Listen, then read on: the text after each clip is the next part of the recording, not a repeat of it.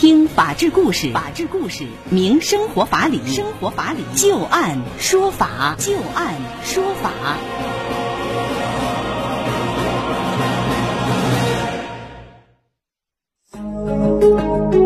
北京时间的十八点零五分，您现在正在关注收听的是石家庄广播电视台农村广播，在每天的傍晚六点到六点半为您带来的旧案说法，我是志金。我们会在每天的节目当中，就一些真实发生的案例来邀请我们的法律顾问，帮助大家分析其中所蕴含的法理和人情。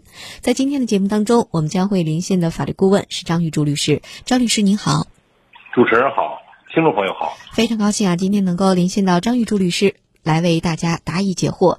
今天节目当中，我们首先要和大家说到的第一个案例啊，是有关于一位球迷和懂球帝这款 A P P 所发生的纠纷。因为认为球迷王先生发布恶意诋毁、辱骂懂球帝 App 的言论，北京多格科技有限公司以侵害名誉权为由，将王先生诉到了法院，要求王先生赔礼道歉、消除影响、恢复名誉，并且赔偿。合理的支出和经济损失一共是一点五万元。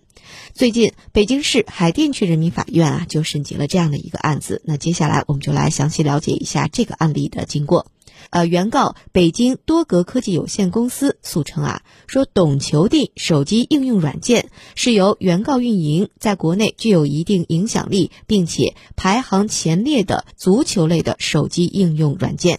被告王先生在他新浪微博当中长时间不断的发布不实言论，恶意的诋毁、辱骂他们所运营的懂球帝手机 App，也侵犯了原告的名誉权，使得广大的用户对于原告及其所运营的懂球帝这款应用产生了重大的误解，造成了原告社会评价严重降低，在业界造成了极坏的影响，请求判决被告王先生，要求他赔礼道歉，消除影响。恢复名誉，并且赔偿合理的支出以及经济损失。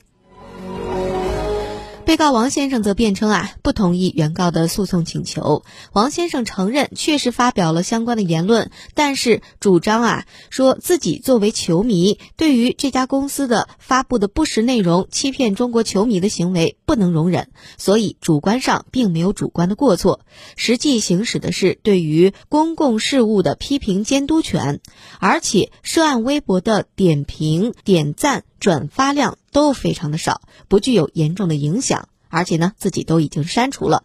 此外，王先生还主张，懂球帝这是一个手机软件，并不具备法人资格，并没有人格权。法院经过审理之后认为，法人享有名誉权，法人名誉权是社会对法人的信誉、外在形象、经营特色、产品质量、服务态度等各个方面的总的一个社会评价。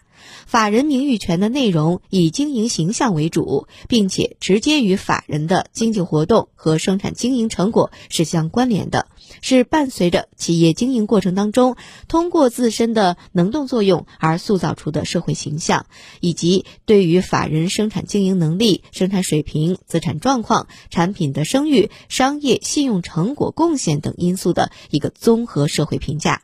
法人的名誉权啊，与他的财产利益是紧密相连的。法人名誉权受到法律的保护，也禁止用侮辱、诽谤等方式损害法人的名誉。首先，原告对于王先生所发布的关于懂球帝 App 的相关言论是享有名誉权的。原告作为懂球帝这款应用的运营者啊，对其运营的产品的评价会直接影响到企业的生产经营等商业利益。而换句话说，被告王先生对于懂球帝的社会评价会对于原告公司产生影响，所以原告有权主张相关的权利。第二，王先生的言论已经构成了名誉权的侵权。在这个案子的查明的内容当中啊，王先生多次并且持续性的使用了各种侮辱性的词汇啊，非常粗鄙的一些谩骂性的词汇，他的言论已经超出了原告应克制容忍的范畴，已经构成了名誉侵权，所以王先生应该承担相应的侵权责任。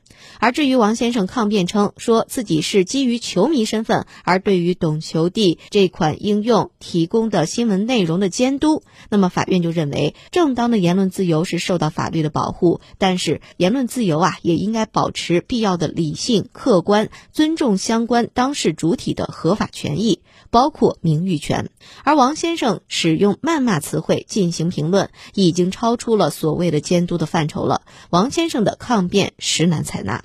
最后，王先生的评论对于原告确实已经产生了一定的影响，会造成原告社会评价的降低，损害了原告的商业机会、商业利益。也结合王先生的微博账户有一定量的粉丝关注及其侵权行为和情节等因素啊，最终法院的判决结果是，王先生要赔礼道歉，并且赔偿合理的支出以及经济损失，一共是一点五万元。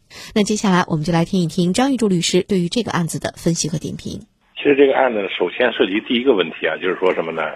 你对公共事务的批评权，你的界限在哪儿？嗯，这个是有一个度的，是吧？对，是一个度。你看啊，说你作为一个公众人物来讲，出现在这个公众面前，你就允许或者说你必须容忍别人对他对你发表不同的意见，嗯，是吧？发表不同的。见解。嗯，张律师，像公众人物和我们普通人，他对于这样的一个容忍度，他其实是不同的，是吧？对，公众人物，你既然成为公众人物了，那么你的容忍度应该高于要，或者说应该远远要高于正常人。你比如说，这个有一个经济学家，是吧？完了之后呢，就在那哇哇一天到晚瞎白活。